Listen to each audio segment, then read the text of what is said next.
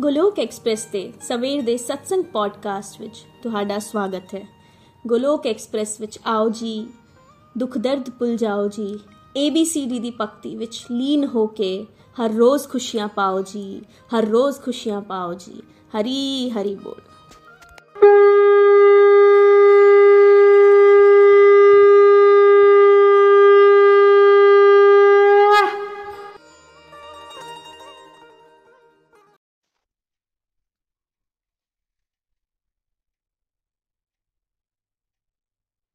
જય શ્રી કૃષ્ણ ચૈતન્ય પ્રભુ નિત્યાનંદ શ્રી અદ્વૈત ગદાધર શ્રી વસાદિ ગૌર ભક્તવૃંદ હરે કૃષ્ણ હરે કૃષ્ણ કૃષ્ણ કૃષ્ણ હરે હરે હરે રામ હરે રામ રામ રામ હરે હરે ઓમ નમો ભગવતે વાસુદેવાય ઓમ નમો ભગવતે વાસુદેવાય શ્રીમદ ભાગવત ગીતા દી જય ਗੌਰ ਨਿਤਾਈ ਦੀ ਜੈ, ਸ਼੍ਰੀ ਸ਼੍ਰੀ ਰਾਧਾ ਸ਼ਾਮ ਸੁੰਦਰ ਦੀ ਜੈ। Busy through the body free as a soul Hari Hari ਬੋਲ, ਸ਼ਰੀਰ ਤੋਂ ਰਹੋ ਵਿਅਸਤ, ਆਤਮਾ ਤੋਂ ਰਹੋ ਮਸਤ, ਹਰੀ ਨਾਮ ਜਪਦੇ ਹੋਏ transform the world by transforming yourself ਖੁਦ ਨੂੰ ਬਦਲ ਕੇ ਹੀ ਦੁਨੀਆ ਨੂੰ ਬਦਲਿਆ ਜਾ ਸਕਦਾ ਹੈ। ਨਾ ਸ਼ਸਤਰ ਤੇ, ਨਾ ਸ਼ਾਸਤਰ ਤੇ, ਨਾ ਧਨ ਤੇ, ਨਾ ਕਿਸੇ ਜੁਗਤੀ ਤੇ ਮੇਰਾ ਤਾਂ ਜੀਵਨ ਆਸ਼ਰਿਤ ਹੈ ਪ੍ਰਭੂ, ਕੇਵਲ ਤੁਹਾਡੀ ਕਿਰਪਾ ਸ਼ਕਤੀ ਤੇ। ਜੈ ਸ਼੍ਰੀ ਕ੍ਰਿਸ਼ਨ, ਜੈ ਸ਼੍ਰੀ ਰਾਧਾ ਸ਼ਿਆਮ ਅੱਜ ਦੇ ਪੰਜਾਬੀ ਪੋਡਕਾਸਟ ਵਿੱਚ ਤੁਹਾਡਾ ਸਭ ਦਾ ਸਵਾਗਤ ਹੈ। ਮੈਂ ਅੰਜਨਾ ਸ਼ਰਮਾ, ਕੁਮਾਰਵੀ ਹਿਮਾਚਲ ਪ੍ਰਦੇਸ਼ ਤੋਂ। ਤੁਹਾਡੇ ਨਾਲ ਗੋਲੋਕ ਐਕਸਪ੍ਰੈਸ ਦੇ ਮਾਰਨਿੰਗ ਸਤਸੰਗ ਦਾ ਪੰਜਾਬੀ ਸਵਰੂਪ ਲੈ ਕੇ ਹਾਜ਼ਰ ਹਾਂ।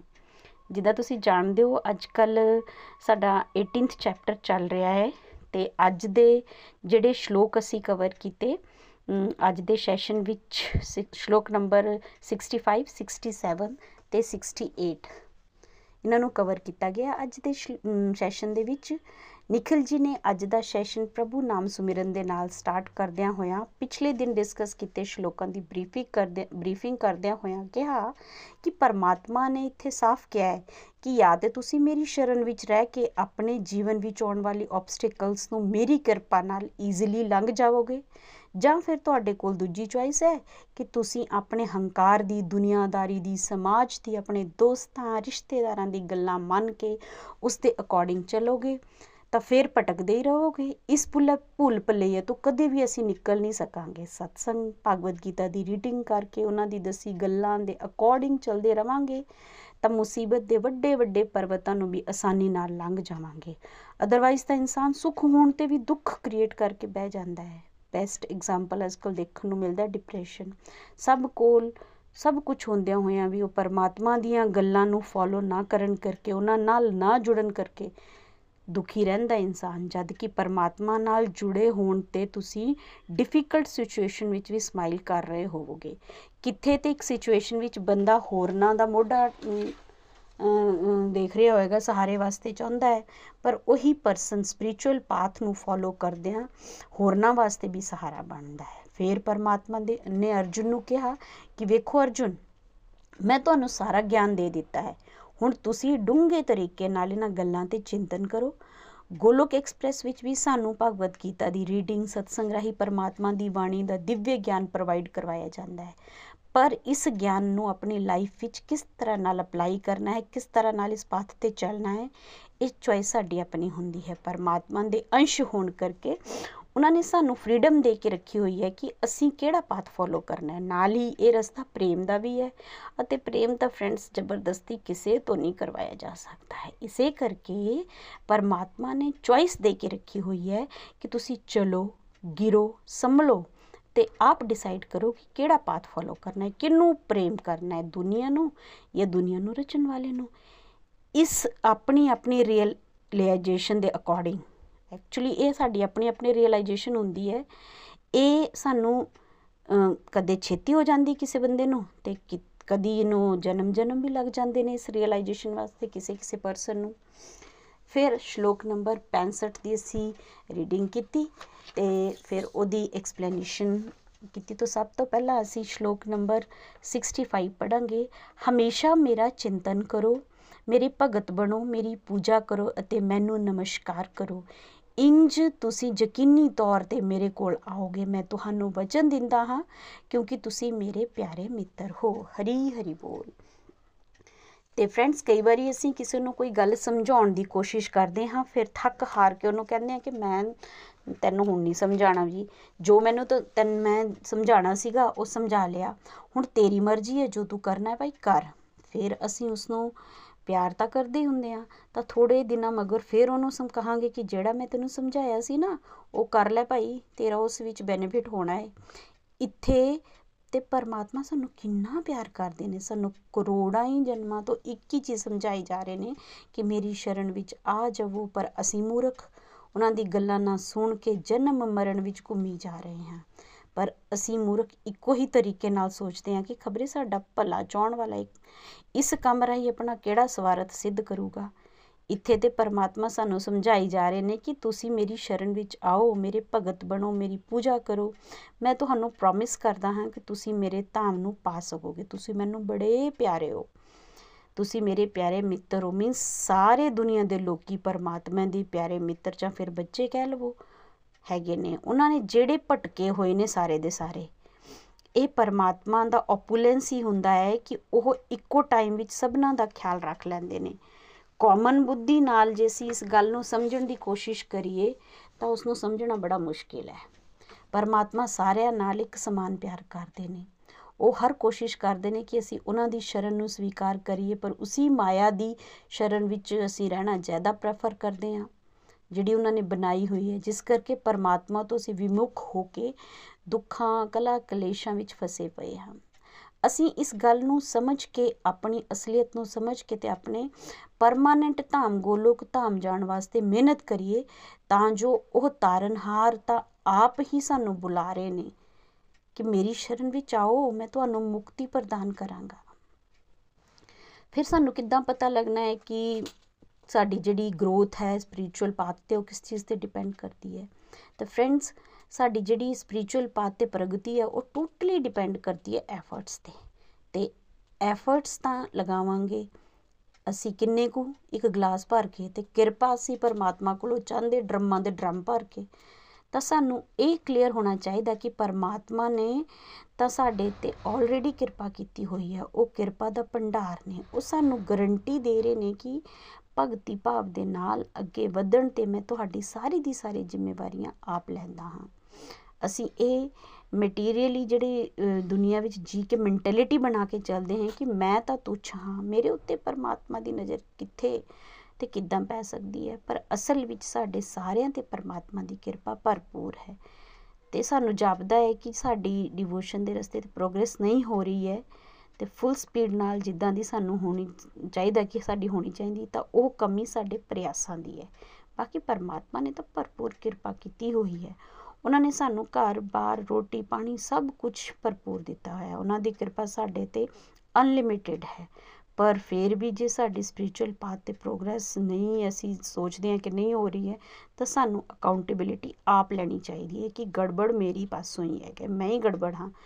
ਜਾਂ ਤਾਂ ਮੈਂ ਪਰਮਾਤਮਾ ਨਾਲ ਛਲ ਕਰ ਰਿਹਾ ਹਾਂ, ਜਾਂ ਅਜੇ ਵੀ ਦੁਨੀਆਦਾਰੀ ਦੀ ਮੋਹ ਮਾਇਆ ਵਿੱਚ ਮੈਂ ਫਸਿਆ ਹੋਇਆ ਹਾਂ। ਟੋਟਲੀ ਗਲਤੀ ਫਰੈਂਡ ਸਾਡੀ ਹੀ ਹੈਗੀ ਹੈ। ਸਾਡੇ ਐਫਰਟ ਸੱਚੇ ਦਿਲ ਨਾਲ ਅਤੇ 100% ਨਹੀਂ ਨੇ। ਅਦਰਵਾਈਜ਼ ਸਾਡੇ ਕ੍ਰਿਸ਼ਨਾ ਜੀ ਨੇ ਤਾਂ ਬਾਹਾਂ ਖੋਲ ਕੇ ਸਾਨੂੰ ਕੁੱਟ ਕੇ ਜੱਫੀ ਪਾਣ ਪਾਸੇ ਵਾਸਤੇ ਸਾਡਾ ਵੇਟ ਕਰ ਰਹੇ ਨੇ।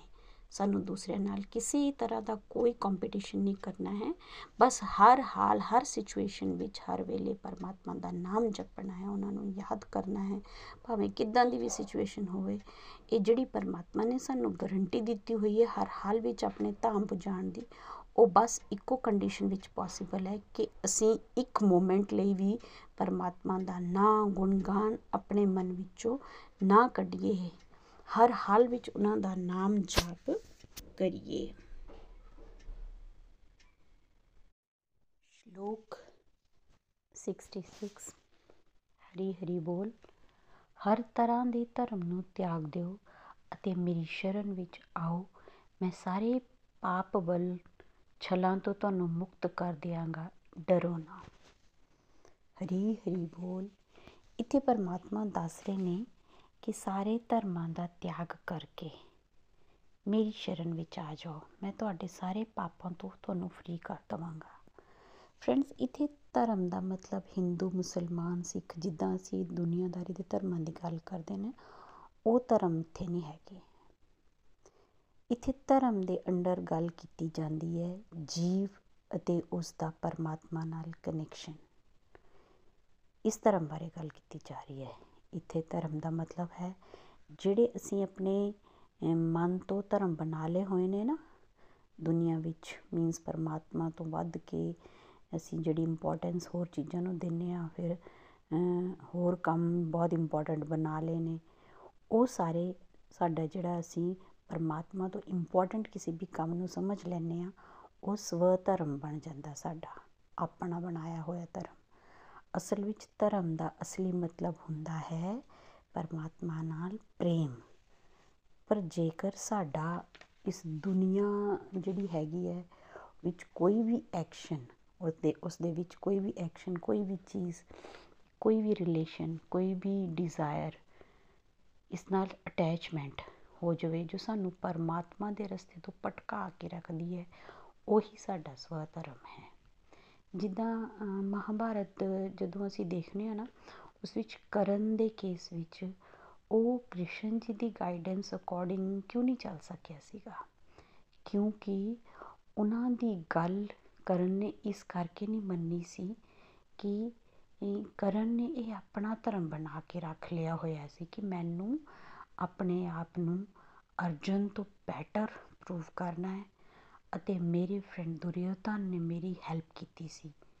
ਮੇਰਾ ਕਾਜ਼ ਫੁੱਲਫਿਲ ਕਰਨ ਵਿੱਚ। ਇਸ ਕਰਕੇ ਮੈਨੂੰ ਹਰ ਸੂਰਤ ਵਿੱਚ ਆਪਣੀ ਦੋਸਤੀ ਨਿਭਾਉਣੀ ਹੈ।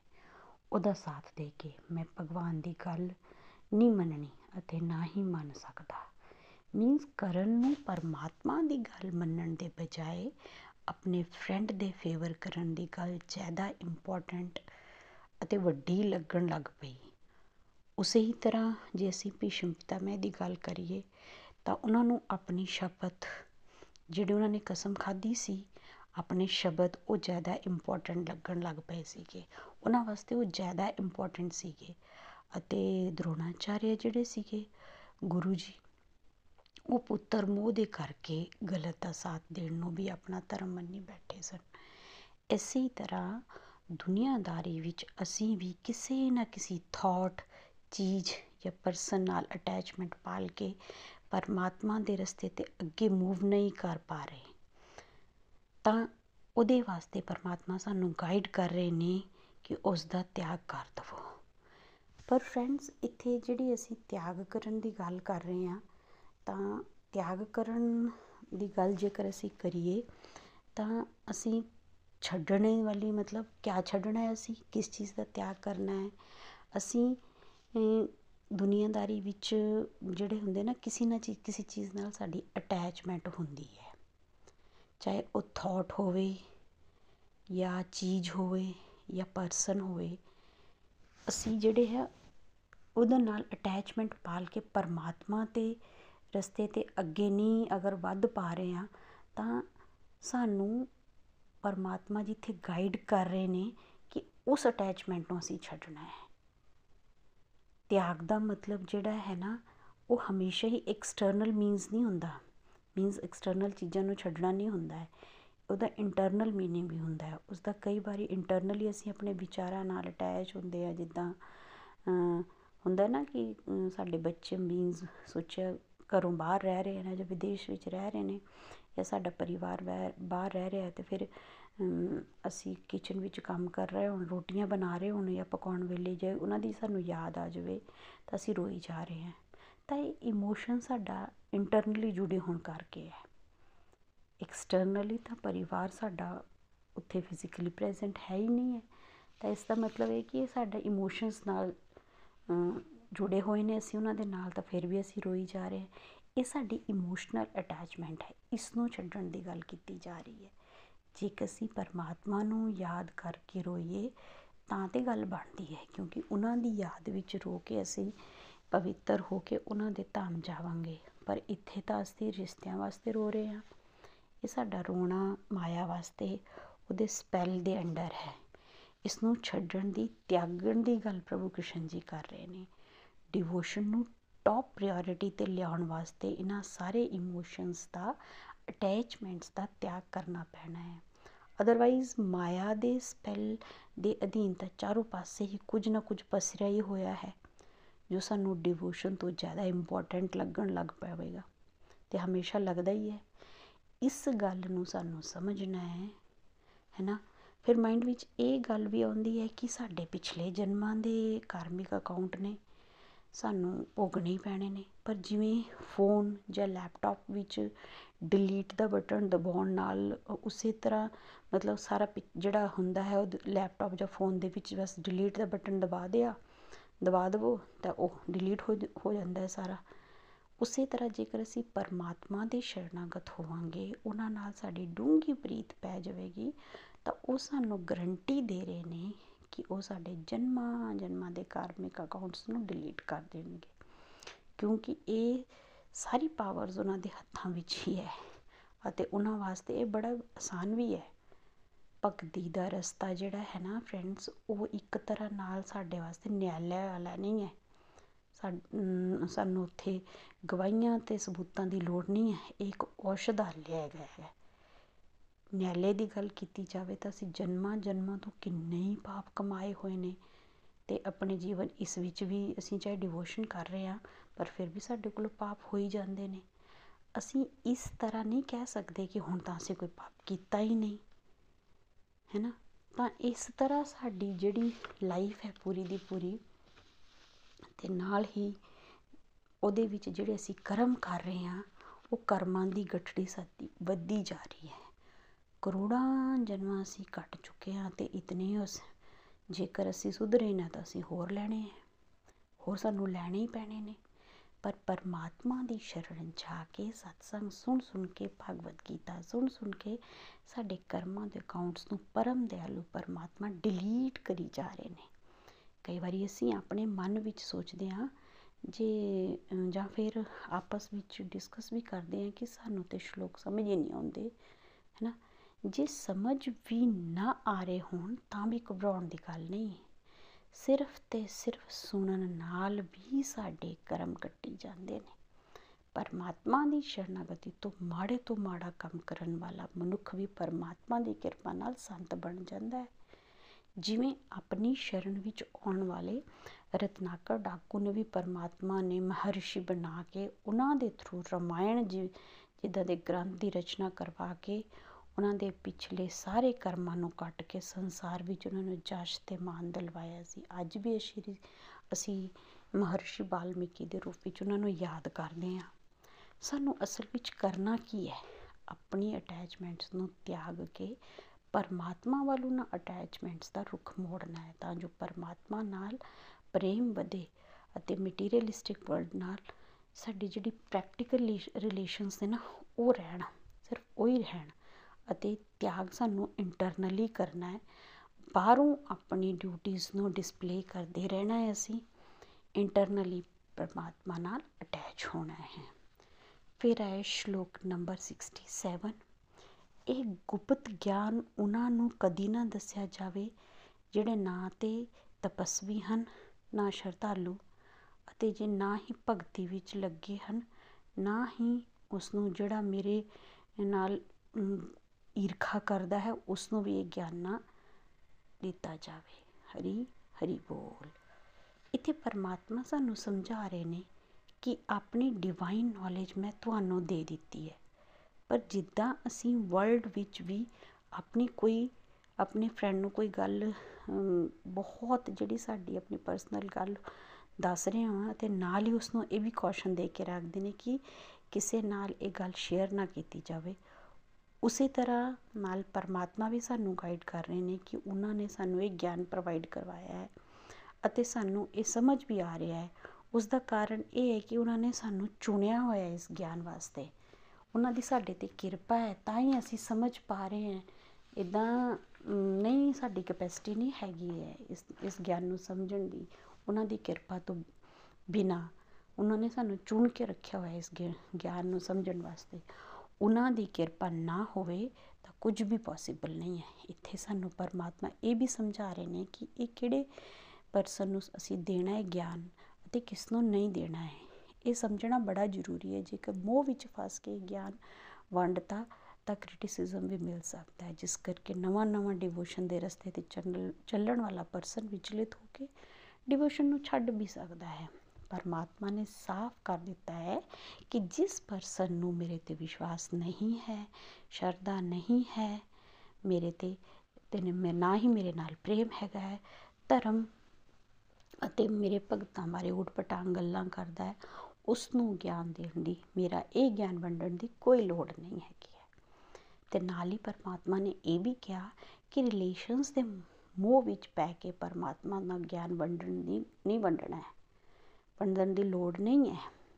ਮੀਨਸ ਕਈ ਵਾਰ ਅਸੀਂ ਸੋਚਦੇ ਹਾਂ ਨਾ ਕਿ ਮੈਂ ਤਾਂ ਚਲੋ ਪਰਮਾਤਮਾ ਦੇ ਰਸਤੇ ਤੇ ਚੱਲ ਪਈ ਹਾਂ, ਹੁਣ ਕਿੰਨਾ ਚੰਗਾ ਹੋਵੇ ਜੇ ਮੇਰੇ ਹਸਬੈਂਡ ਵੀ ਇਸ ਰਸਤੇ ਚੱਲ ਪੈਣ, ਮੇਰੇ ਭੈਣ ਭਰਾ ਜਾਂ ਮੇਰਾ ਬੇਟਾ ਵੀ ਇਸ ਰਸਤੇ ਵਿੱਚ ਚੱਲ ਪਵੇ ਤੇ ਉਹ ਅੱਗੇ ਤੋਂ ਉਹ ਨਾ ਹੀ ਡਿਵੋਸ਼ਨ ਦੀ ਗੱਲਾਂ ਸੁਣਨ ਵਿੱਚ ਇੰਟਰਸਟਿਡ ਹੋਣ, ਨਾ ਇਸ ਨਾ ਹੀ ਇਸ ਪਾਥ ਨੂੰ ਫੋਲੋ ਕਰਨ ਵਾਸਤੇ ਇੰਟਰਸਟਿਡ ਹੋਣ, ਤਾਂ ਇੱਥੇ ਫਿਰ ਪਰਮਾਤਮਾ ਨੇ ਸਾਫ਼ ਕੀਤਾ ਹੋਇਆ ਹੈ ਕਿ ਰਿਲੇਸ਼ਨ ਦੇ ਮੋਹ ਵਿੱਚ ਪੈ ਕੇ ਪਰਮਾਤਮਾ ਦਾ ਗਿਆਨ ਵੰਡਣ ਦੀ ਲੋੜ ਨਹੀਂ ਹੈ ਮਨਾਹੀ ਹੈ ਪਰਮਾਤਮਾ ਸਟਰੋਂਗਲੀ ਰਿਕਮੈਂਡ ਕਰ ਰਹੇ ਨੇ ਕਿ ਜੋ ਵੀ ਪ੍ਰੇਮ ਨਾਲ, ਸ਼ਰਧਾ ਨਾਲ ਮੇਰੇ ਤੇ ਵਿਸ਼ਵਾਸ ਕਰਕੇ ਮੇਰੇ ਵਾਸਤੇ ਜਾਣਨਾ ਚਾਹੁੰਦਾ ਹੈ, ਉਸੇ ਨਾਲ ਹੀ ਮੇਰਾ ਗਿਆਨ ਸਾਂਝਾ ਕੀਤਾ ਜਾਵੇ। ਕਾਰਨ ਸਪਿਰਚੁਅਲੀ ਲੈਵਲ ਤੇ ਉਹ ਸਾਰੇ ਸੋਲ ਆਪਸ ਵਿੱਚ ਬ੍ਰਦਰ ਸਿਸਟਰ ਹੀ ਹਨ।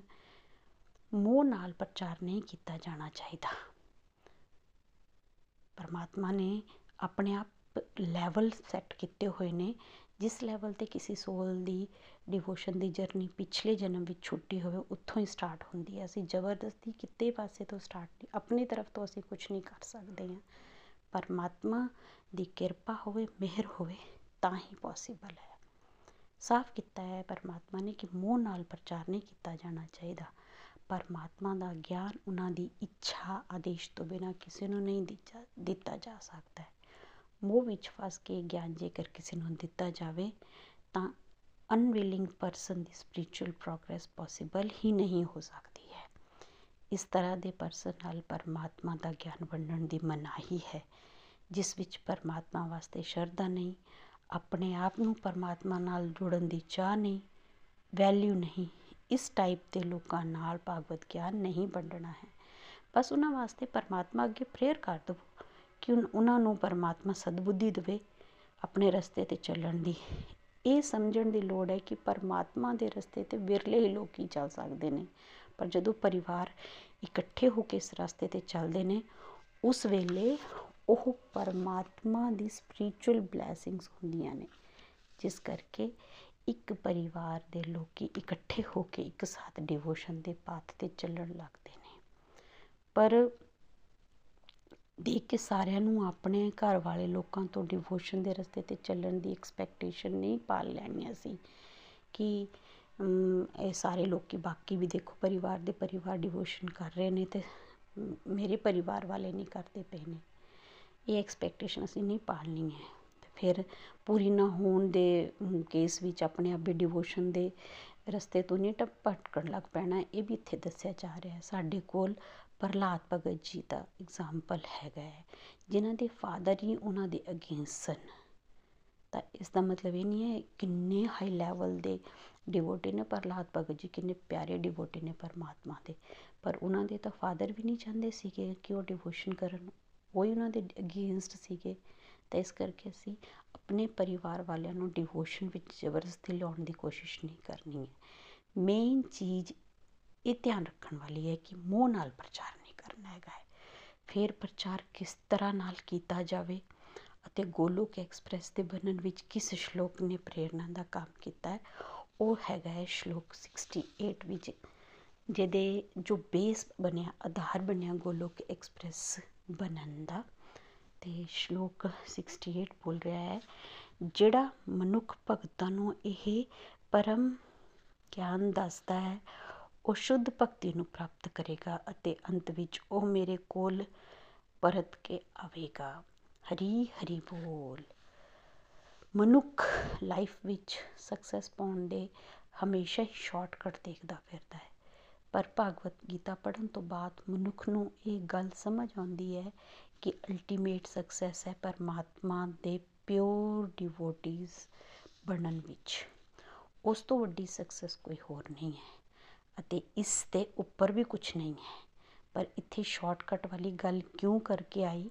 ਸ਼ਾਰਟਕਟ ਇਹ ਹੈ ਕਿ ਜੋ ਪਰਮਾਤਮਾ ਦੀਆਂ ਦਸੀਆਂ ਗੱਲਾਂ ਤੁਹਾਨੂੰ ਸਮਝ ਆ ਗਈਆਂ, ਜਿਤਨੀ ਕੋ ਸਮਝ ਆ ਗਈਆਂ, ਉਹਨਾਂ ਨੂੰ ਸਮਾਜ ਵਿੱਚ ਜਿਹੜੇ ਹੋਰ ਪਰਮਾਤਮਾ ਦੇ ਡਿਵੋਟਿਸ ਨੇ, ਉਹਨਾਂ ਵਿੱਚ ਵੰਡੋ। ਉਹ ਲੋਕੀ ਪਰਮਾਤਮਾ ਤੇ ਫੇਥ ਰੱਖਦੇ ਨੇ ਅਤੇ ਉਹਨਾਂ ਦੇ ਰਸਤੇ ਤੇ ਚੱਲਣਾ ਚਾਹੁੰਦੇ ਨੇ, ਪਰ ਉਹਨਾਂ ਕੋਲ ਗਿਆਨ ਨਹੀਂ ਹੈ। ਤੇ ਉਹਨਾਂ ਨੂੰ ਇਹ ਨਹੀਂ ਪਤਾ ਕਿ ਪਰਮਾਤਮਾ ਦਾ ਕਿਸ ਤਰ੍ਹਾਂ ਪੂਜਾ ਕਰਨੀ ਹੈ, ਭੋਗ ਕਿਸ ਤਰ੍ਹਾਂ ਲਗਾਉਣਾ ਹੈ, ਹੈਨਾ? ਮਾਲਾ ਦਾ ਜਾਪ ਕਿਸ ਤਰ੍ਹਾਂ ਕਰਨੀ ਹੈ। ਪਰ ਤੁਸੀਂ ਪਰਮਾਤਮਾ ਦੀ ਕਿਰਪਾ ਨਾਲ ਹੁਣ ਪਰਮਾਤਮਾ ਨੇ ਤੁਹਾਨੂੰ ਬਲੇਸਿੰਗਸ ਦਿੱਤੀਆਂ ਨੇ, ਇਹ ਤੁਸੀਂ ਹੌਲੀ ਹੌਲੀ ਥੋੜਾ ਥੋੜਾ ਕਰਕੇ ਸਿੱਖ ਲਿਆ ਹੋਇਆ ਹੈ ਤੇ ਜਿੰਨਾ ਤੁਸੀਂ ਸਿੱਖ ਚੁੱਕੇ ਹੋ ਉਤਨਾ ਕਰ ਫਿਰ ਜਾਣਨ ਦੇ ਇਛੁਕ ਡਿਵੋਟੀ ਨੂੰ ਤੁਸੀਂ ਸਿਖਾਉਣਾ ਸਟਾਰਟ ਕਰ ਦਿਓ ਅਸਲ ਵਿੱਚ ਸਾਡੇ ਵੱਲੋਂ ਪਰਮਾਤਮਾ ਦੀ ਸੇਵਾ ਹੁੰਦੀ ਹੈ ਇਹ ਜੇਕਰ ਅਸੀਂ ਇਦਾਂ ਕਰੀਏ ਇਸ ਲਈ ਭਾਵੇਂ ਅਸੀਂ ਕਿਸੇ ਡਿਵੋਟੀ ਨੂੰ ਵੀਡੀਓ ਸ਼ੇਅਰ ਕਰਨਾ ਸਿਖਾਈਏ ਚਾਹੇ ਸਤਸੰਗ ਵਿੱਚ ਕਾਲਸ ਜਾਂ ਵੀਡੀਓਜ਼ ਨੂੰ ਮਿਊਟ ਕਰਨ ਦੀ ਗੱਲ ਕਿਉਂ ਨਾ ਹੋਵੇ ਉਹ ਸਿਖਾਈਏ ਜੋ ਕੁਝ ਜਾਣ ਲਿਆ ਹੈ, ਸਿੱਖ ਲਿਆ ਹੈ ਉਸ ਨੂੰ ਅੱਗੇ ਦੂਸਰਿਆਂ ਨਾਲ ਜਿੰਨਾ ਕੁ ਸਾਨੂੰ ਆ ਗਿਆ ਹੈ, ਵੰਡਣਾ ਚਾਹੀਦਾ ਹੈ, ਜਿਸ ਤੋਂ ਪਰਮਾਤਮਾ ਵੀ ਸਾਡੇ ਨਾਲੋਂ ਖੁਸ਼ ਹੋਣਗੇ ਅਤੇ ਸਾਡੀ ਵੀ ਗਰੋਥ ਹੁੰਦੀ ਜਾਵੇਗੀ। ਨਾਲ ਹੀ ਇਸ ਤਰ੍ਹਾਂ ਕਰਨ ਨਾਲ ਸਾਨੂੰ ਇੱਕ ਇੰਟਰਨਲ ਹੈਪੀਨੈਸ ਵਾਲੀ ਫੀਲਿੰਗ ਵੀ ਆਊਗੀ। ਇਸ ਕਰਕੇ ਇਹ ਵੇਟ ਕਰਨ ਨਹੀਂ ਬੈਠਣਾ ਕਿ ਜਦੋਂ ਅਸੀਂ ਇਸ ਗਿਆਨ ਵਿੱਚ ਪਰਫੈਕਟ ਹੋ ਜਾਵਾਂਗੇ, ਤਾਂ ਅਸੀਂ ਅੱਗੇ ਵੰਡਣਾ ਸਟਾਰਟ ਕਰਾਂਗੇ। ਅਸੀਂ ਲਿਮਿਟਿਡ ਬੁੱਧੀ ਵਾਲੇ ਲੋਕੀ ਇਸ ਅਨਲਿਮਿਟਿਡ ਗਿਆਨ ਨੂੰ ਕਦੇ ਵੀ ਪੂਰੀ ਤਰ੍ਹਾਂ ਨਾਲ ਗ੍ਰਹਿਣ ਨਹੀਂ ਕਰ ਸਕਦੇ ਹਾਂ। ਹਮੇਸ਼ਾ ਹੀ ਬੈਟਰ ਦਾ ਸਕੋਪ ਬਣਿਆ ਰਹਿੰਦਾ ਹੈ, ਹੋਰ ਜਾਣਨ ਲਈ ਰਹਿ ਜਾਂਦਾ ਹੈ। ਕਾਰਨ ਪਰਮਾਤਮਾ ਨੂੰ ਜਾਣਨਾ, ਉਹ ਵੀ ਆਪਣੀ ਬੁੱਧੀ ਨਾਲ, ਉਹਨਾਂ ਦੀ ਕਿਰਪਾ ਤੋਂ ਬਿਨਾ ਇੰਪੋਸੀਬਲ ਹੈ। ਉਹ ਜਦੋਂ ਸਾਡੇ ਸੇਵਾ ਭਾਵ ਤੋਂ ਆਪਣੇ ਬੱਚਿਆਂ ਨੂੰ ਇਸ ਗਿਆਨ ਨੂੰ ਦੂਸਰਿਆਂ ਨੂੰ ਵੰਡਦੇ ਦੇਖਦੇ ਆ ਬਿਨਾਂ ਸ਼ੱਕ ਸਾਡੇ ਕੋਲੋਂ ਖੁਸ਼ ਹੋ ਕੇ ਸਾਨੂੰ ਆਪਣੇ ਡੀਪ ਗਿਆਨ ਨੂੰ ਸਮਝਣ ਦੀ ਬਲੇਸਿੰਗ ਦੇ ਕੇ ਆਪਣੇ ਧਾਮ ਦਾ ਹੱਕਦਾਰ ਵੀ ਬਣਾਉਣਗੇ। ਤੇ ਨਾਲ ਹੀ ਨਾਲ ਫਿਰ ਅਸੀਂ ਪਰਮਾਤਮਾ ਦੀ ਕਿਰਪਾ ਦੇ ਜਦੋਂ ਹੱਕਦਾਰ ਬਣ ਜਾਵਾਂਗੇ, ਤਾਂ ਦੁਨੀਆਦਾਰੀ ਦੀ ਸਾਰੀ ਖੁਸ਼ੀਆਂ ਤਾਂ ਸਾਨੂੰ ਆਪ ਹੀ ਮਿਲ ਜਾਣਗੀਆਂ। ਤੇ ਫਿਰ ਨਿਤਿਨ ਜੀ ਨੇ ਅੰਤ ਵਿੱਚ ਅੱਜ ਦੇ ਸੈਸ਼ਨਸ ਦੀ ਆਪਣੀ ਲਰਨਿੰਗਸ ਬਹੁਤ ਬਿਊਟੀਫੁਲੀ ਸਾਡੇ ਨਾਲ ਸ਼ੇਅਰ ਕੀਤੀਆਂ ਤੇ ਹੋਰ ਡਿਵੋਟਿਸ ਨੇ ਵੀ ਆਪਣੀ ਲਰਨਿੰਗਸ ਸ਼ੇਅਰ ਕੀਤੀਆਂ ਤੇ ਫਰੈਂਡਸ ਅੱਜ ਦੇ ਸੈਸ਼ਨ ਤੋਂ ਜਿਹੜੀ ਮੇਰੀ ਲਰਨਿੰਗਸ ਬਣੀਆਂ, ਉਹ ਨੇ ਕਿ ਵੈਸੇ ਤਾਂ ਬਹੁਤ ਸਾਰੀ ਲਰਨਿੰਗਸ ਅੱਜ ਦੇ ਸੈਸ਼ਨ ਤੋਂ ਬਣੀਆਂ, ਪਰ ਉਹਨਾਂ ਵਿੱਚੋਂ ਇੱਕ ਇੰਪੋਰਟੈਂਟ ਹੈ ਕਿ ਅਸੀਂ ਜਿਹੜੀ ਭਗਵਤ ਗੀਤਾ ਦੀ ਰੀਡਿੰਗ ਕਰ ਪਾ ਰਹੇ ਹਾਂ ਅਤੇ ਉਹਨੂੰ ਸਮਝ ਪਾ ਰਹੇ ਹਾਂ, ਉਹ ਸਾਡੀ ਖਾਸੀਅਤ ਨਹੀਂ ਹੈ, ਉਹ ਸਾਡੀ ਆਪਣੀ ਕੋਈ ਖੂਬੀ ਨਹੀਂ ਹੈ। ਪਰਮਾਤਮਾ ਦੀ ਸਾਡੇ ਤੇ ਕਿਰਪਾ ਹੈ। ਬਸ ਸਾਨੂੰ ਪੂਰਨ ਫੇਥ ਰੱਖਣਾ ਹੈ ਕੰਪਲੀਟ ਫੇਥ ਰੱਖਣਾ ਹੈ ਉਹਨਾਂ ਤੇ ਅਤੇ ਜਿੰਨਾ ਸਾਨੂੰ ਇਹ ਪਰਮਾਤਮਾ ਦਾ ਗਿਆਨ ਸਮਝ ਆਉਂਦਾ ਜਾ ਰਿਹਾ ਹੈ ਨਾ ਉਸ ਨੂੰ ਸੇਵਾ ਭਾਵ ਨਾਲ ਪਰਮਾਤਮਾ ਦੇ ਬਾਰੇ ਸੁਣਨ ਅਤੇ ਜਾਣਨ ਵਾਲੇ ਜਿਹੜੇ ਉਹਨਾਂ ਦੇ ਡਿਵੋਟਿਸ ਨੇ ਉਹਨਾਂ ਨਾਲ ਵੰਡਣਾ ਹੈ। ਜੇਕਰ ਅਸੀਂ ਇਸ ਤਰ੍ਹਾਂ ਨਾਲ ਚੱਲਦੇ ਰਵਾਂਗੇ ਤਾਂ ਪਰਮਾਤਮਾ ਦੇ ਪਿਆਰੇ ਬੱਚੇ ਬਣ ਕੇ ਉਹਨਾਂ ਦੇ ਨਿਤ ਧਾਮ ਦੇ ਹੱਕਦਾਰ ਬਣਾਂਗੇ। ਤੇ ਕੁੱਲ ਮਿਲਾ ਕੇ ਅੱਜ ਦਾ ਸੈਸ਼ਨ ਅਪਾਰ ਆਨੰਦ ਦੇ ਸ਼ਾਂਤੀ ਦੇ ਅਹਿਸਾਸ ਨਾਲ ਭਰਿਆ ਹੋਇਆ ਸੀ। ਹਰੀ ਹਰੀ ਬੋਲ, ਹਰੀ ਹਰੀ ਬੋਲ। ਜੈ ਸ਼੍ਰੀ ਕ੍ਰਿਸ਼ਨ। ਜੈ ਸ਼੍ਰੀ ਕ੍ਰਿਸ਼ਨ ਚੈਤन्य ਪ੍ਰਭੂ ਨਿਤਿਆਨੰਦ ਸ਼੍ਰੀ ਅਦਵੈਤ ਗਦਾਧਰ ਸ਼੍ਰੀ ਵਸਾਦੀ ਗੌਰ ਭਗਤ ਬ੍ਰਿੰਦਾ। ਹਰੀ ਹਰੀ ਬੋਲ, ਹਰੀ ਹਰੀ